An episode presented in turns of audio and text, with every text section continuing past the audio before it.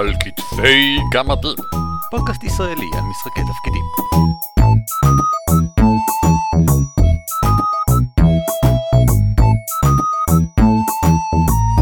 שלום וברוכים הבאים לפרק 165 של על כתפי גמדים, פודקאסט ישראלי שעוסק במשחקי תפקידים. שמי הוא ערן אבירם. נעים מאוד, אני אורי ליפשיץ. והפעם נדבר על הרפתקאות מוכנות, וספציפית, איך להריץ אותן. בעבר דיברנו על איך לכתוב הרפתקאות מוכנות, לדעתי אפילו עשינו על זה שני פרקים. ואם אתם רוצים לכתוב הרפתקה, ככה שקהל גדול של אנשים יוכל לקרוא אותה, להבין אותה ולהריץ אותה, מעולה, לכו תקשיבו להן. עכשיו נדבר לקהל הגדול של האנשים שרוצה להריץ הרפתקאות מוכנות. בגלל שזה לא פשוט עניין של לקחת איזה שהוא, אה, לא יודע מה, 20 עמודים של הרפתקה, 60 עמודים של הרפתקה, לקרוא אותם, והופ, הכל יושב בראש, ואז אתה יכול פשוט להריץ. 500 עמודים של הרפתקה במקרה של uh, Adventure Path, של Pathfinder. בואו לא נדבר בכלל על מערכות מוכנות, לזה נגיע לדעתי בפרק אחר.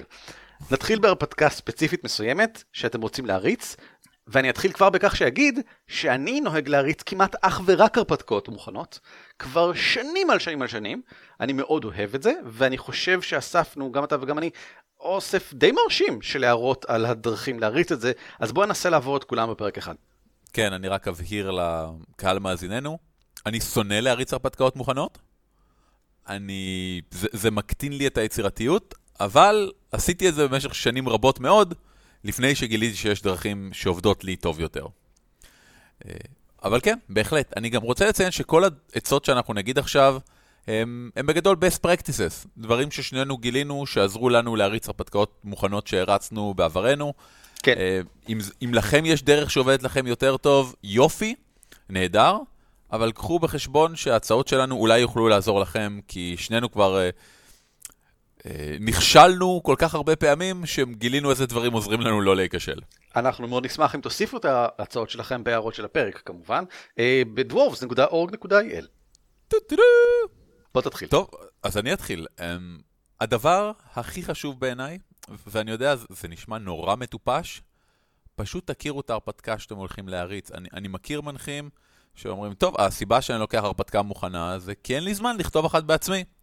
אז אני לוקח, ואז אני קורא את זה תוך כדי הסשן, וכל פעם זה מאוד נוח לי. אני חושב שזה טעות, אני חושב שתמיד הרפתקה שאתה לא מכיר מראש, היא פחות כיפית, היא, יש לה אווירה שונה, יש הרבה יותר רגעים מתים תוך כדי זה שאתה מריץ אותה. בעיניי זה, זה מאוד דומה ל... יש מונח בעולם המשחק שנקרא עבודת שולחן. שאתה מקבל תסריט, אתה לוקח אותו הביתה, אתה קורא את התסריט, אתה מסמן לך ליד כל uh, משפט שאתה אומר, באיזה רגע שאתה אומר אותו, אתה מסמן מה מערכות היחסים בינך לבין דמויות אחרות, אתה ממש מנסה להכיר את כל העולם של היצירה ושל ההתרחשויות ושל כל סצנה. ולדעתי אתה צריך לעשות אותו דבר עם ההרפתקה מוכנה. אתה צריך להכיר את המטרה של ההרפתקה. אתה צריך להכיר את כל החדרים השונים ומה מיוחד בכל אחד מהם. אתה צריך להכיר את ה-NPCs שמאכלסים את המערכה הזאת. כל הדברים האלה... אתה צריך להכיר לזה... את הדב"שים. אורי, אורי. את הדב"שים? כן, ברור. אחרי שאתה מכיר את ה-NPCs, אתה חייב להכיר את הדב"שים שמלווים אותם מסביב וכדומה. אמ, בכל אופן, תכירו את כל הדב"שים הללו, תכירו את עולם המשחק, ת, תנסו, מה שאני הייתי עושה, הייתי קורא את ההרפתקה, מנסה להכיר, ואז הייתי עוצם עיניים, מדמיין לעצמי אותי כהרפתקן שם, הולך בין חדר לחדר, יודע בדיוק איך לפנות ממקום למקום, וזה מה שמאפשר לי נורא בקלות להעביר הרפתקאות, כי אני מרגיש שאני ביקרתי שם. אני עושה את זה קצת אחרת, אני מנסה לדמיין איך אני מריץ את ההרפתקה מבחינת זמנים. זאת אומרת, כמה מההרפתקה בגדול אני מריץ בכל מפגש. למשל, אני מדמיין שהמפגש הראשון יהיה כנראה כשהם מגיעים לכפר, לומדים על המשימה ויוצאים משם לעבר המגדל. וההרפתקה לא אומרת לי שזה יהיה מפגש אחד, אבל אני מכיר את הדמויות שלי. היותר חשוב מזה, אני מכיר את השחקנים שלי, ואני יודע כמה זמן כנראה ייקח להם להתעסק עם כל הדברים האלה. אמ, ואז אני גם יכול לדעת בגדול, למשל, שהמפגש הבא יהיה שישה חדרים בערך, והמפגש הבא יהיה עוד איזה שישה חדרים בערך מהמבוך שהוא בתוך המגדל.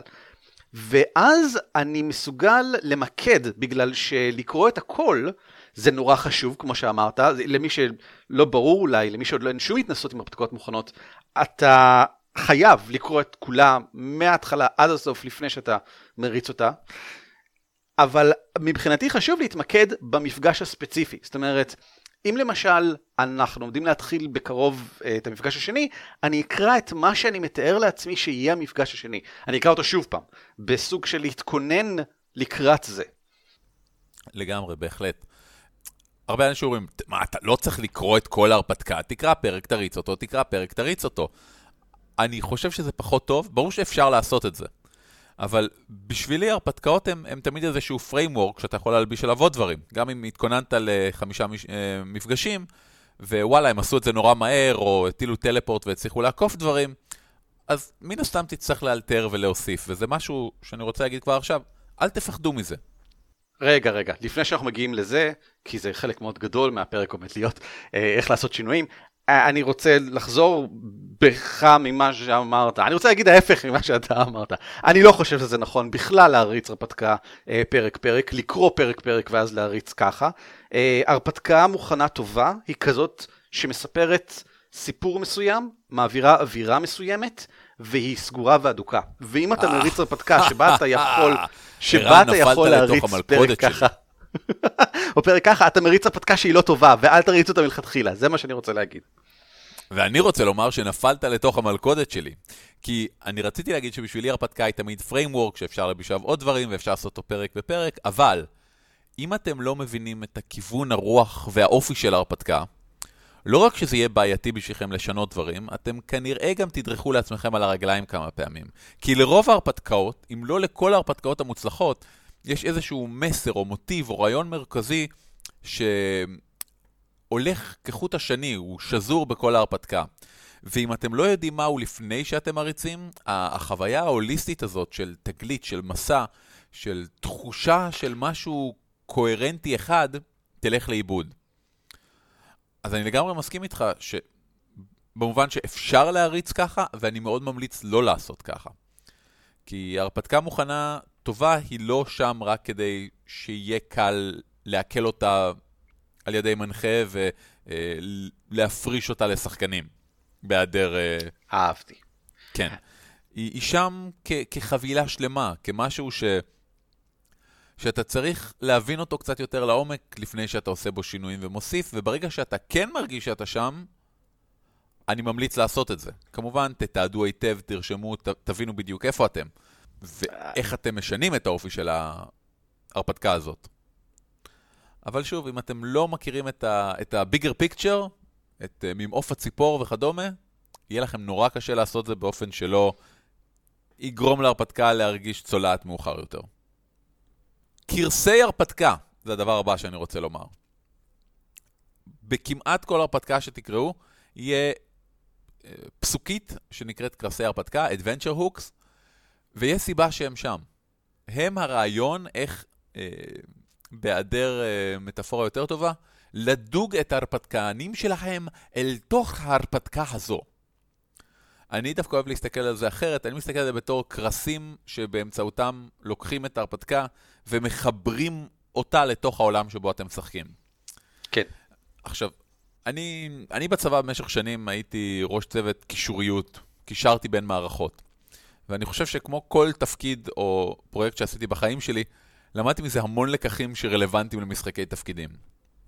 ואחד מהם הוא שאם מחברים דברים בצורה נכונה, ועם הכנה מראש ומחשבה מראש, הכל מרגיש יותר טוב, הכל זורם יותר נכון.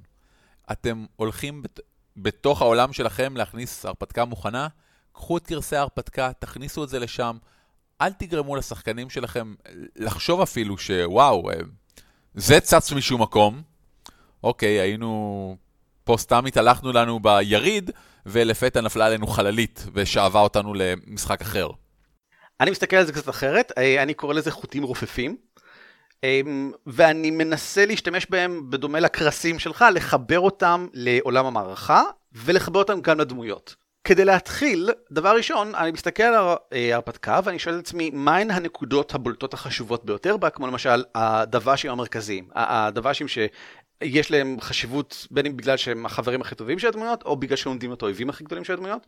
אה, מקומות חשובים, חפצים משמעותיים, אירועים מאוד גדולים שצריכים לקרות במהלך ההרפתקה. כמובן, את כל הדברים האלה אני יודע רק אחרי שקראתי אותה. ואז אני תופס כמה מהם בתור כאילו חוט, ומחבר אותם למערכה או לדמויות. זאת אומרת, למשל, אם יש איזשהו דבר חשוב, אז שיהיה רלוונטי לארגון קיים. הנבל שבמגדל שייך לארגון של הנבלים שהחבורה רודפת אליו כבר הרבה זמן. אה, ואז זה לא הרפתקה מנותקת, זה חלק מהעלילה הגדולה של מרדף אחרי הנבלים האלה. האירוע הגדול שמתרחש שבו אה, פתאום הנהר עולה על גדותיו זה שיא החורף. אה, שזה התקופה, בעצם זה קורה באביב, אני חושב שנערים, לא חשוב, אז שיא האביב, שזה um, תואם למה שהשחקנים יודעים על um, מזג האוויר בעולם הזה, כי דיברנו כל כך הרבה על האביב, ואתם באביב עכשיו, אביב, אביב, כן, עולה על גדותיו בגלל האביב, אתם רואים, זה הכל מתחבר, הכל עובד ביחד. Um, וזה החיבור לעולם, אבל אני חושב שחשוב לפחות באותה מידה, ואני בדרך כלל מקדיש את רוב הזמן לחבר לדמויות כדי שהדמויות ירגישו איכשהו יותר רלוונטיות. למשל, למשל, הסייר שהם פוגשים אה, ביער, שאמור להפנות אותם, לעזור להם לעבור את הנהר המוצף, אז הוא יהיה מחובר בכך שגם הוא היה ביחידה הצבאית ביחד עם אחת מהדמויות שהייתה בצבא. או הוא שמע על הבן דוד שאותו הם מחפשים, של אחת הדמויות. או שהוא הם, בחור מריר ולא נעים, שבדיוק אחת מהדמויות בחבורה הוא כהן מאוד עליז ושמח, שמאוד נהנה למצוא דמויות מרירות, אז אני מחליט שהסייר הזה יהיה מריר ולא נעים, כדי שלשחקן של הכהן יהיה משהו כיפי לעשות איתו. זה, אלה הם דרכים שבהם החבורה אולי אפילו לא תרגיש שההרפתקה הזאת היא מוכנה, בגלל שאם אתה קושר אותה מספיק, אז זה מרגיש פשוט כאילו הם זרמו על... על... אצלך זה קרסי, אצלי אני מדמיין שמיכה כזאת, טלאים טלאים של שמיכה, ואתה יושב על השמיכה ואתה מתקרבל ונעים לך. חמוד. אני מציע לתכנן את כל זה מראש, עד כמה שאפשר כמובן, עוד, שוב, עוד רגע נדבר על איך דברים משתמשים, אבל לתכנן איך נכנסים להרפתקה, שזה בדיוק הקרסים שעליהם דיברת. למה הדמויות רוצות והחליטו להגיע לכאן, איך זה רלוונטי והגיוני, כבר מההרפתקה הקודמת שהרצת לתכנן את זה, לכן כדאי לקרוא את ההרפתקה הבאה כמה שיותר מוקדם. אם יש בה למשל גמלים קדושים, אולי כדאי להתחיל לדבר על גמלים כבר בשלב מוקדם. או מדבר, זה יכול להיות דברים מאוד קטנים. נכון, מספיק ל, באיזושהי צורה אפילו אה, בדימויים לחבר בין הדברים. תביאו אותם למדבר ויהיה הגיוני יותר שיש את הגמלים הקדושים. אה, ובאופן דומה, לאן ההרפתקה מובילה בסופה. אם בסופה של ההרפתקה אתה רוצה כבר להביא אותם, אה, שיקחו סירה לצד השני של האוקיינוס, בגלל, ובכן, בגלל ששם ההרפתקה הכתובה הבאה שלך, היא קורית בים, אה, ואתה רוצה להריץ אותה, אז תכנן את זה מראש. כשאתה מריץ את ההרפתקה הזאת, כשהסצנה הסופית שאמורה להיות בתוך, ובכן, מגדל מט ליפול, שתהיה בתוך מגדל מט ליפול על הנמל. ואז אפשר כבר מיד משם יהיה לקחת אותם לתוך הים. באופן דומה, הסודות שמתגלים במהלך ההרפתקה כדאי שיהיו רלוונטיים למתרחש בעלילה הגדולה. אם uh, כל העלילה של ההרפתקה הספציפית הזאת היא לרדוף אחרי uh, גביע טהור uh, של האלים הקדומים, אבל במערכה שלך אין אלים קדומים, אז תחליף את זה, הם רודפים אחרי הגביע הטהור של הנביאה הקדושה, שאותה הם מכירים כבר ואחת הדמויות סוגדת לה. פשוט, לפעמים זה לא פשוט, לפעמים צריך... להתייחס לדברים מאוד ספציפיים בהרפתקה. למשל, ייתכן שאחד מהפאזלים הכיפיים ביותר בהרפתקה, והוא כיפי, אתה רוצה שישחקו אותו, זה פאזל שבו השחקנים צריכים לקרוא קצת על אלים הקדומים ולהבין באמצעות כל מיני מטאפורות איך להתקדם לחדר הבא. יופי, אז במקום האלים הקדומים, זה סיפור אגדה לא ידוע על הכהנת הקדושה, whatever, ואתה משנה איזה אלמנט אחד או שניים בו, זה עלול לדרוש קצת מחשבה, אבל בסדר, אתם אנשים חכמים, כדי שזה עדיין יתאים. פשוט, אתה חייב להיות מודע לכך לפני כן. אם השחקנים נופלים על החדר הזה ואתה לא התכוננת, אז אתה תצטרך להריץ להם את הפאזל של האלים הישנים, ואז פספסת הזדמנות לחבר את זה לעלילה גדולה. פה אנחנו בעצם מדברים על, על קסטומיזציה, על להתאים קצת יותר את ההרפתקה המוכנה לקבוצת המשחק שלך, כי אתה, תראה, אתה מכיר את קבוצת המשחק שלך יותר טוב ממי שתכנן את ההרפתקה הזאת. אני מוצא שהבעיה הגדולה ביותר שלי עם אה, קסטומיזציה זה לזכור אותה. כי הרפתקה אה, מוכנה ממוצעת שאני מריץ בערך 64 עמודים, וכמו שאמרנו בהתחלה, לפעמים אתה גם מריץ מערכות שלמות, אני מריץ עכשיו מערכה שלמה גם כן למשל, וזה המון המון המון המון המון המון מידע, ואפילו אם אתה קורא לפני אה, המפגש הבא את מה שאתה מתכנן שיהיה במפגש הזה, זה עדיין לא מספיק, כי אולי למשל, כשקראת כבר את הכל, והחלטת בסוף שהנבל הראשי בסוף צריך להיות בעצם אה, בחור עם מסכה, אז אתה צריך להכניס את המסכה הזאת בשלב מוקדם יותר כדי שזה יהיה רלוונטי בסוף. אז תרשום. תרשום ותשתמש בסטיקי נאוט שתדביק על ההרפתקה עצמה. אני רציני לגמרי וזה מה שאני גם עושה כשיש לי הרפתקאות אה, מוכנות פיזיות. אם יש לך ב-PDF, בסדר, גם ב-PDF אפשר לפתוח notes כאלה, לא חשוב באיזה קורא PDF אתה משתמש, אני חושב שאפשר להשתמש בכולם, ולשמור את הקובץ ביחד איתם. בגלל שאתה לא תזכור כשתגיע למקום הזה. אתה לא תזכור מה רצית לשנות שיהיה אחרת. וחבל שלא תזכור את זה. ואל תסמוך על עצמך שתזכור להמציא את זה מחדש כשתקרא את זה בפעם הבאה. אני אף פעם לא זוכר להמציא את זה מחדש. אתה יודע מה, אולי אתה יכול לסמוך על עצמך, כל הכבוד לך מחיאות כפיים. דבר נוסף שאני חושב שממש חשוב לציין על הרפתקה עצמה, זה מה שלדעתך הכי חשוב במפגש המסוים הזה. לא כל מה שכתוב בהרפתקה יהיה מעניין או חשוב בעיניך, כי אתה מכיר את החבורה שלך הכי טוב. אז אם למשל יש, אמ, זה קצת ספוילר להרפתקה מסוימת של העידן ה-13, אבל בסדר. אם למשל הרפתקה מתחילה בכך שזומבים פתאום צובעים על כיכר השוק, אה, והם כולם קופצים מתוך איזשהו אה, בור אה, במרכז, אתה אומר לעצמך, וואי, זה, זה חשוב הקטע הזה, כי אז הם מגיעים, הם צריכים לעלות דרך הבור הפתוח, ואז הם יכולים לצאת רק נגיד שניים שניים כל פעם, שזה האמת נורא חשוב, כי בחבורה שלי יש רק שתי דמויות, הם לא יכולים להתמודד עם יותר מזה.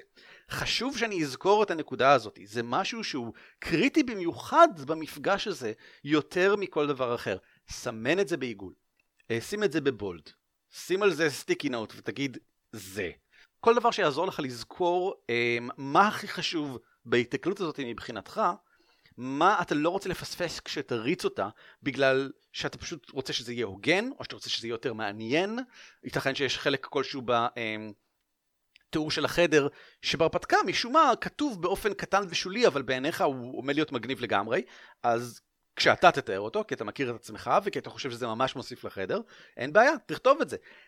כי, וזה הכי חשוב, כשאתה עובר על הרפתקה בתכלס בזמן ההרצה, רוב תשומת הלב שלך לא נמצאת בקריאה, היא נמצאת בחבורה, בשחקנים.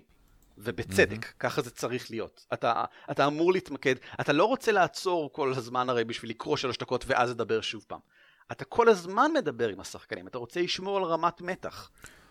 גם כשאתה לא מדבר איתם, אתה רוצה לתת להם תשומת לב, לראות ממה הם נהנים, ממה הם לא נהנים, לקלוט את זה, איזה מבטים הם מחליפים אחד עם השני, אה, להקשיב לדיונים שלהם בינם ובין עצמם, על טקטיקות אפשריות. נכון לגמרי. אגב, לגבי ה sticky notes, יש, אנחנו מתמקדים בדברים שהמנחה עושה, אבל יש הרבה דברים שהשחקנים עושים או לא עושים. אם השחקנים שלך, או שלך, כרגע אה, נלחמו באיזה אה, נבל מינורי כלשהו, והחליטו להשאיר אותו בחיים, או לאמץ אותו, או whatever. make a note of it. בעיניי זה כל כך חשוב, השינויים האלה, אה, שאני פותח בשבילם מסמך נפרד לגמרי, אה, או, או לצורך העניין דף חדש לגמרי. אה, אני עוקב אחרי השינויים המהותיים, בדיוק מהסוג הזה, מה שקורה בפועל לעומת איך שהרפתקה כתובה מלכתחילה, זה דורש קצת מיומנות, אני חושב, קצת התנסות כדי לזהות מהם השינויים החשובים, אבל אל תהססו לכתוב גם אם זה שינויים קטנים, מקסימום אחר כך תתעלמו מהם ותדגישו לכם את החשובים. כשדמות למשל מצילה דבש שאמור היה למות, זה עשוי להיות קטן, זה עשוי להיות גדול, אתה לא יודע בהכרח מה תהיה ההשפעה של זה. תרשום. אה, כשהשחקנים נקשרים לאחת מהדמויות, מאחת מהדבשים שהן שוליות לגמרי ואמורה רק לתת להם קווסט אה, כלשהו, והם כל כך מתחברים אליה ולסיפור שלה, שאולי בגלל שהפכתי את הסיפור הזה לאישי עבורם, כמו שציינו מקודם, אה, עד שהדמות הזאת, הדבר הזאת בתכלס הופכת למרכזית, זה כמובן שאתה צריך לרשום. אה, אתה לאו דווקא צריך לחשוב מיד על איך זה ישליך מכאן והלאה, אבל זה מעכשיו הרפתקה, היא שונה מכפי שהייתה מקודם, ואם זה לא רשום איפשהו, עוד שני סשנים אתה לא תזכור כמה זה חשוב. נכון, והרבה דברים חשובים בהרפתקה מוצלחת, הם, הם יחזרו. אה, יבנו על זה, יפתחו את זה וכדומה. את הדברים שכותבי ההרפתקה לא התכוונו שיקרו, כמו ידידות מקרית עם נער האורוות, כן. הם לא יכולים להחזיר, ואתה צריך להחזיר כי זה ייצור... ברגע שמישהו כבר הדמויות נקשרו אליו, בום, הרבה יותר חזק בשבילם. אני רוצה לתת דוגמה לגמרי פרקטית מהמשחק שאני מריץ עכשיו ברול 20 אמ, של מבחרים ודרקונים 5, אני מריץ את הרפתקה של ערכת ההתחלה, ואם אם מאזינים יקרים אתם כבר עוקבים אחרי זה, אז אולי אתם כבר זיהיתם שהדוגמה שהבאתי לפני רגע היא ספציפית של האלפית גהרלה, שהיא איזושהי כהנת בעיר, שסתם הייתה אמורה לתת להם איזושהי משימה, אבל עשיתי כל מיני שינויים כדי לגרום לדברים שקורים בעיר להיות קצת יותר מהודקים. למשל, אני הרגשתי שההרפתקה, כמו שהיא כתובה, מתפרסת יותר מדי. יש יותר מדי דמויות שונות. אז הפכתי את הנבל הראשי בעיר למישהו שקשור לאלפית הזאתי, שזה לא מה שאמור היה להיות, אני עושה במרכאות. ואולי בגלל שעשיתי את זה, בגלל את ההידוק הזה, זה גרם לשחקנים מאוד להתחבר לגהלרה הזאתי, והיא הפכה לדבש שמסתובבת איתם. ועכשיו הם הופכים אותה להרפתקנית. הם רואים בזה תפקיד, את תפקידם שלהם להיות ההורים שלה ולהפוך אותה להרפתקנית. וכל זה כמובן לא כתוב בהרפתקה. מן הסתם. אפילו כתוב שם ההפך. וכל זה משמש אותנו עכשיו. וכמובן שכתבתי את כל זה אה, במסמך. ובאותו הקשר אני מריץ דרך רול 20, זאת אומרת אני מריץ אה, כמובן באופן דיגיטלי, וזה מאוד מקל עליי את העניין של הרישום, בגלל שאני יכול ברגעים, פשוט יש לי בטאב נוסף ליד הטאב של הרול 20, יש לי מסמך גוגל שבתוכו אני כותב את כל מה שמפריע לי. אה, כל מה שאני אומר לעצמי, וואי, כדאי לזכור, וואי, זה חשוב. ואחר כך אני מסדר את זה, או מדגיש דברים עם בולד, זה הכי, הפשוט שביותר, באמת, ממש ככה. רק כדי שאיזה מערכת שלא עובדת לך, זה מה שחשוב, שתעבוד, שתדע מה חשוב ומה לא. וזה מחבר אותי לעניין נוסף, והוא הנגישות של המידע. כי זה שאתה כותב את זה, זה סבבה. וואו, אבל... כן. כן, כן. אבל אתה עשוי uh, למצוא את עצמך בקרב מול גובלינים, ויש שם גם את הזאב שלהם, ופתאום אתה מבין שאין לך שמץ של מושג מה הנתונים של הזאב. אם אתה משתמש רק בספר אחד, ספר מסוים, ההרפתקה עצמה, שבה רשומים כל הנתונים וכל הדברים, ובכן, זה נורא תלוי, ייתכן שהרפתקה אה, כתובה באופן כזה שכל הנתונים מופיעים ביחד באותו דף וזה מדהים וכל הכבוד. אבל בדרך כלל זה לא, בדרך כלל הם סומכים על כך שתביא את הנתונים של המפלצות ממדריך המפלצות, מגדיר, whatever, אז שיהיה לידך ויהיה פתוח כבר. או לחילופין, תדפיס את הסטטיסטיקות של המפלצת הספציפית הזאת, ותדביק עם sticky note במקום הרלוונטי. מאוד נפוץ בזמן האחרון שהנתונים של כל היצורים מופיעים בסוף של ההרפתקה כסוג של נספח. זה נחמד, אבל זה מקשה. סיוט. במיוחד אם כמוני אתה משתמש ב-PDF, כי לקפוץ בין מקומות ב-PDF זה ממש לא כמו אה, לשים סימנייה בספר ופשוט לקפוץ בין שני מקומות. זה tricky לגמרי. אז אני ממש משתמש בשני מסכים, לי יש שני מסכים, אז, אז לי זה נוח. באחד הרול 20 תמיד פתוח, ויש לידו גם את הטאב שבהם אני מחפש למשל לחשים של D&D 5, ויש את הטאב שכמו שאמרנו מקודם, עם אה, כל השינויים והרשימות שלי. ומסך שני פתוח בו ה-PDF של ההרפתקה, לידו המפה כקובץ אה, JPEG פתוח, ויש עליי גם טאבלט שבו פתוח אותו PDF על הצד של המפלצות. ורק ליתר ביטחון יש לי גם את מגדיר המפלצות מודפס. כל הבלגן הזה בגלל שאין לי את הספר אה, עצמו מודפס כרגע, כי הוא בישראל ולא אצלי ביד. אני חושב שכל עבודה שאפשר לעשות לפני הסשן, בכדי לקצר את זמן התגובה שלך במהלך הסשן, היא מבורכת. מסכים לגמרי. כן, אז אה, אני הייתי מדפיס את כל הנתונים הרלוונטיים פר encounter, פר אה, מפגש של הדמויות, פר אתגר, כדי שיהיה לי. ואז הייתי לוקח את זה, מריץ את ה encounter, זורק הצידה, עובר לדף הבא. אה, זה מאוד בזבזני, אבל זה חוסך זמן ומשפר חוויה. יש עוד שני דברים שממש כדאי שתרשמו לעצמכם באיזשהו אופן שכזה, או תדפיסו או whatever. האחד זה תיאורי דב"שים מרכזיים. אני למשל מצאתי שמאחר ובעיר הזאת בהרפתקה יש איזה עשרה דב"שים, אה, שהם כולם בסך הכל די חשובים, כמו שאגב קורה בהרבה ערים, כדאי שכולם יהיו מולך, כי אחרת שוב פעם, לדפדף ב-PDF למצוא אותם, לדפדף בספר למצוא אותם, שים שם סימנייה אם צריך, אבל זה משהו שצריך להיות בשלף, כמו שאומרים. והדבר האחרון שהוא מאוד חשוב זה הסינופסיס. זאת אומרת, תקציר ההרפתקה, מה אמור לקרות בכל שלב. בגלל שהסינופסיס בדרך כלל בהרפתקאות מוכנות כתוב בתור התגלגלות כל האירועים עם כל המידע. זאת אומרת, מה באמת קורה, כל הסודות, כל מה שהנבלים עושים לפי הסדר שהם עושים אותו, וזה שלד ההתרחשויות שמאוד עוזר לך להיסגר על עצמך אם אתה לא בטוח. למשל, רגע, ההרפתקנים היו במסבעה היום, אבל מחר מתרחש שם הבלגן הגדול שאמור להתרחש בה, אז מה אני אעשה? בוא נראה בעצם, האם זה חשוב הבלגן הזה? אולי אני יכול להזיז אותו לעכשיו? האם משהו קורה לפני? תקראו את הסינופסיס, אפילו זה משהו שכן מצדיק לקחת כמה רגעים לקרוא אותו בעיניי, כדי להבין איפה אתם ולאן אתם רוצים ללכת. אה, השחקנים תמיד יודעים כשהם עשו משהו שמשבש את כל היקום, והם מוכנים לתת לך כמה רגעים של חסד כדי להיסגר על עצמך מחדש. הם אפילו נהנים מזה.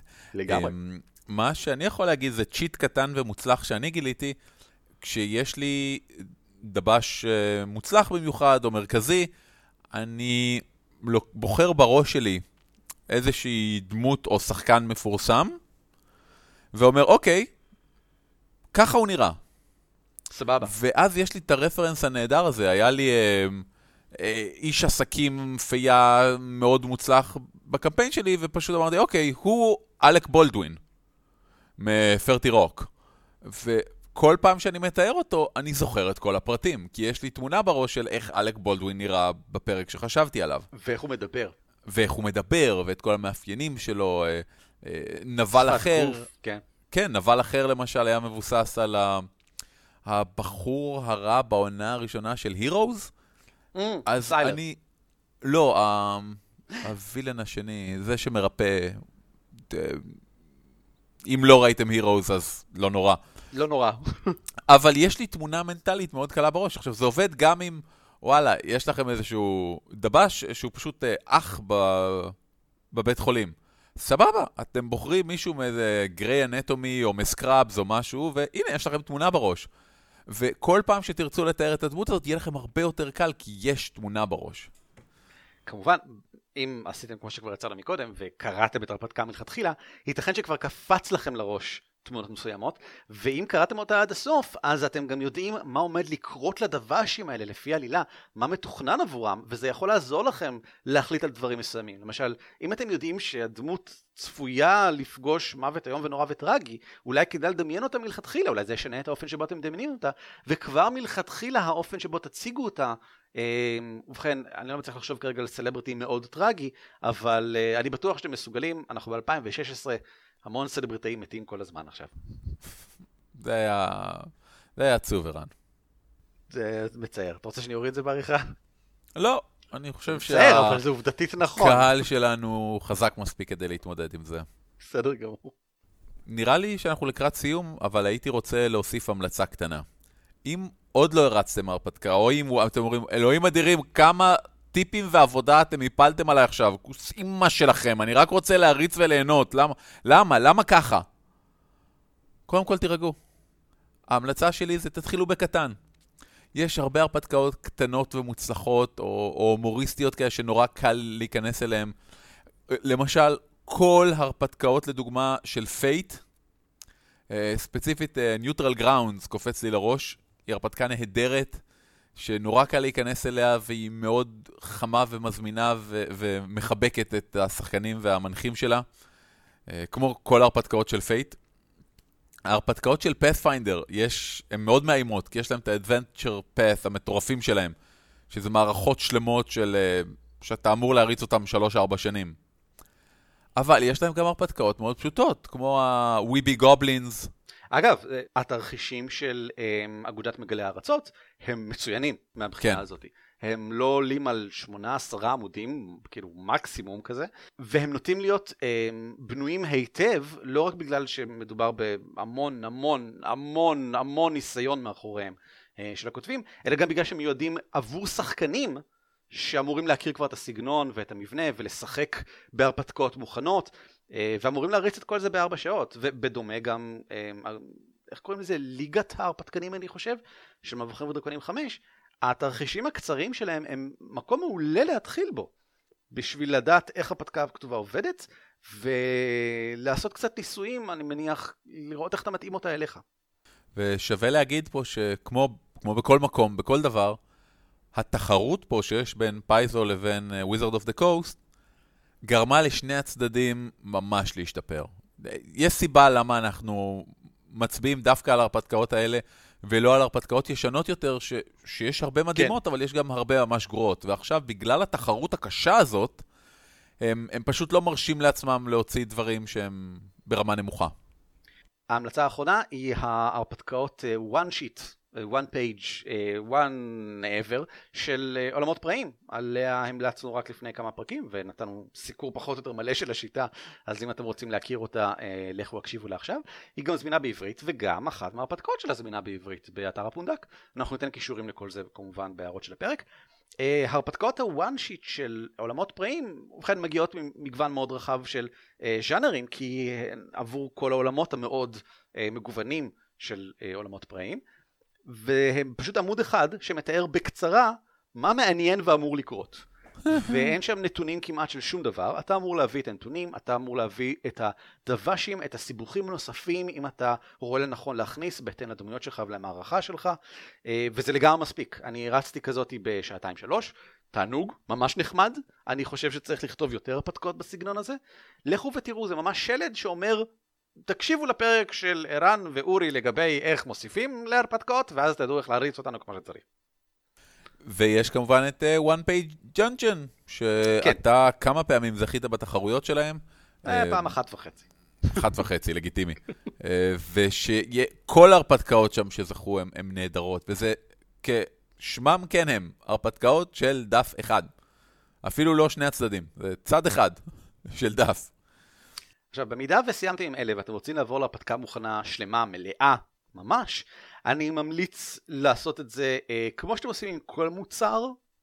אה, יש מבחר מאוד גדול, יש הרבה הרבה יוצרי הרפתקאות היום, והרבה מהם טובים, לא רק הרשמיים, לא רק פייזו ו-D&D אה, יודעים להוציא הרפתקאות מוכנות מעולות, יש הרבה צד גוף שלישי של הרבה חברות, הרבה מהתוכן שיוצא מאוד קל התאמה להרבה שיטות. אה, חלק מהדברים יוצאים בכמה שיטות, אני מכיר למשל הרפתקה שיצאה בארבע שיטות שונות, DCCRPG ו-D&D 5 ו-Pathfinder ו-Savage Worlds, זה די מדהים. אה, גם שלנו, אה, מגדל הפזמון, יוצא עכשיו בעוד שתי שיטות. מה אתה אומר? מגניב. בסדר גמור. אז בדומה לכל מוצר אחר, דבר ראשון, תעשו קצת סקירה של השוק. ב-Drive through RPG יש ביקורות, תקראו אותן. ב-RPGNet יש ביקורות, תקראו גם אותן. תתחילו כמו שאני נוהג להתחיל, תחפשו פורום רלוונטי ותשאלו שם. איזה הרפתקאות טובות אתם מכירים ש... וזה הקטע הכי חשוב, משיגות ככה וככה וככה, לשיטה כזאת וכזאת וכזאת, עבור חבורה שככה וככה וככה. ככל שאתם יותר ממוקדים, ככה יהיה לכם קל יותר להשיג הרפתקאות טובות.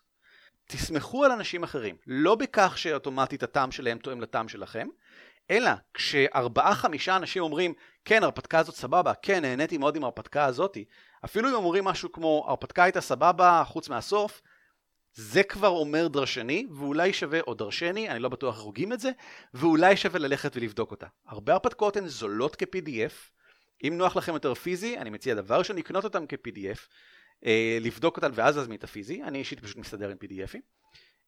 Drive to RPG הוא לא המקור היחיד, אבל הוא מקום מומלץ כמובן, בגלל ששם לפחות הכל נשמר במקום אחד. הספרייה שלכם שם רק הולכת ותופחת בהרפתקאות נוספות. אה, ואם אתם מחפשים המלצות יותר ספציפיות, אחד הפורומים העיקריים עליו אני אמליץ כמובן זה פשוט פורום הפודק או פורום משחקי תפקידים בישראל בפייסבוק אה, בשניהם אנחנו משתתפים, אנחנו, יותר בפייסבוק ונוכל בשמחה להמליץ לכם להרפתקאות לכיוונים מסוימים, במידה ואנחנו מכירים אותן ושיחקנו אה, דברים בסגנון הזה. ערן? כן, אורי. מה הייתה ההרפתקה המוכנה, המוצלחת ביותר שהרצת? זאת שאלה ממש טובה, בגלל שכאמור הרצתי אה, המון, המון, המון, אבל המון. יש לי מקום חם בלב לשתיים.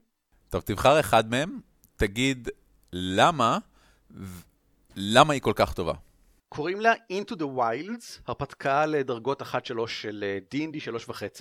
אה, מסדרת Dungeon Call Classics, עוד לפני שזה היה משחק תפקידים, זה פשוט היה סדרה של הרפתקאות שאני מאוד אהבתי למבחרים דרקונים 3, ויש לי חיבה יתרה ספציפית ל-Dungeon Call Classic מספר 28, Into the Wilds, כי יש בה המון חן. זה מתחיל עם גובלינים שרוכבים על הטליפי ענק, וממשיך להריסות גמדיות, וקצת דרקונים, וקצת ברברים, אה, שאוכלים אנשים, וכל מיני דברים שכאלה. ממש נחמד. זה מרגיש כמו חקירות ויילדס, אה, כמו שאני, כמו שאני אוהב. כמו שאתה אוהב. אה, אני גם אענה על השאלות, אני רוצה לציין לפני זה, שבחגיגות 30 שנה ל-D&D, אי שם uh, בעבר, היה... Dungeon Magazine פרסם את uh, 30 ההרפתקאות הכי נחשבות של כל הזמנים ב-D&D. כן. שזו רשימה נהדרת. אני לא מסכים עם כל מי שנכנס לשם, הרבה מהם נכנסו לשם uh, סיבות נוסטלגיות. מסכים. אבל עדיין, יש שם את חלק מהמוצלחים ביותר, אבל אני אישית מכל ההרפתקאות שהרצתי חייב להגיד שזאת שהכי נהניתי ממנה, כי אני מרגיש שהיה לה מבנה מאוד מסודר, בילדאפ מסודר, ועדיין רעיונות מעניינים ומפתיעים בכל שלב. אה, זו הרפתקה שנקראה uh, City of the Spider Queen, עירה של מלכת העכביש.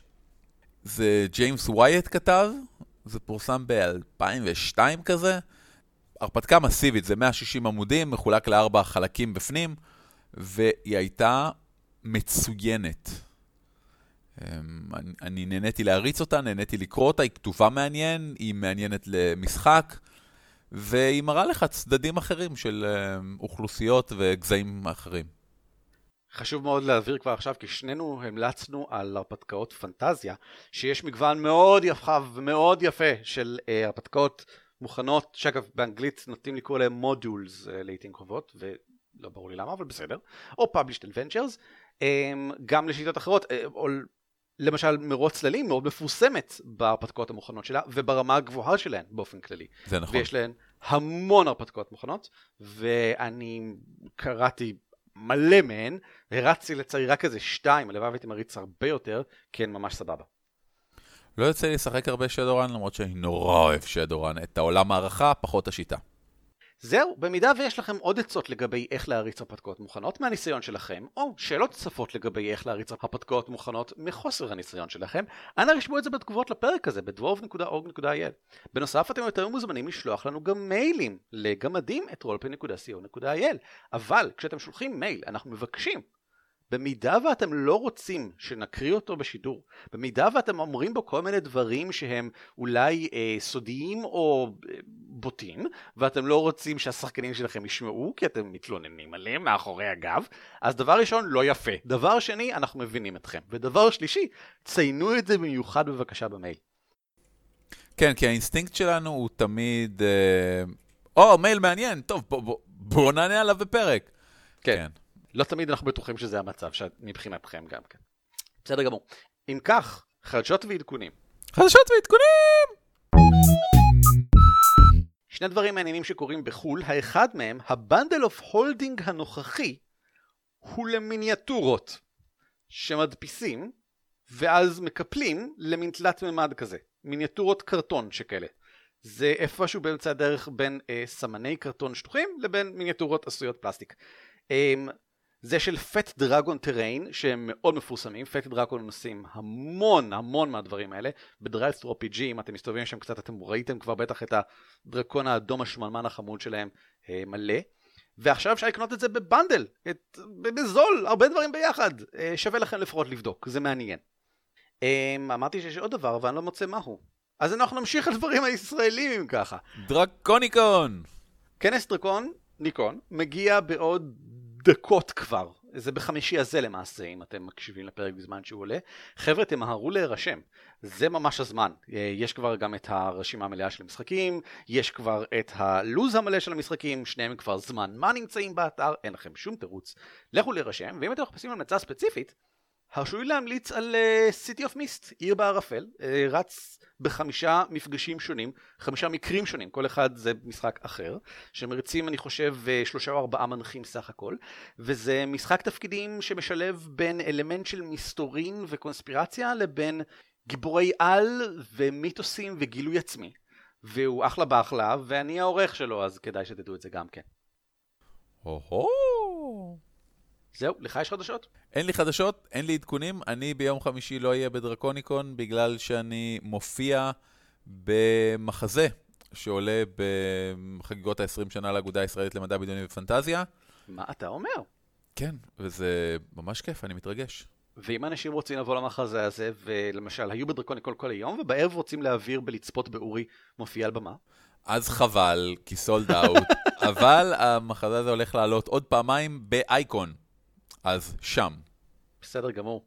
זהו, תודה רבה לכם. ההרפתקאות נעימות שיהיו לכם, זה הדבר העיקרי. ובמידה ושמעתם את כל הפרק הזה ואתם תוהים, אבל אני שחקן, איך אני מגיע בכלל למצב שבו אני מתחיל לקרוא הרפתקה? אה, אולי כבר קראתי הרפתקה מוכנה ואני אומר, וואי, זה ממש מגניב, אני רוצה להריץ את זה, איך אני עושה את זה? ובכן, בשבילכם עשינו פרק שמדבר על המעבר משחקן למנחה, ואנחנו ניתן קישור בהערות, או שפשוט חפשו אותו באתר הגמדים. יאללה, לכו לשחק. להתראות! להתראות! על כתפי גמדים משותף ברישיון שיתוף ייחוס זהה Creative Commons 3. כלומר, אתם מוזמנים להפיץ אותו היכן ומתי שתרצו, כל עוד אתם נותנים קרדיט למקור. הצוות שלנו הוא ערן אבירם, אורי ליפשיץ ואביב מנוח, וניתן למצוא אותנו באתר שלנו ב-dwarves.org.il, בפייסבוק, בטוויטר או בגוגל פלוס, או לשלוח לנו מייל לגמדים את roleplay.co.il. על כתפי גמדים מוגש לכם בחינם, ואם אתם רוצים לתמוך בנו, היכנסו בבקשה ל-dwarves.org.il/support.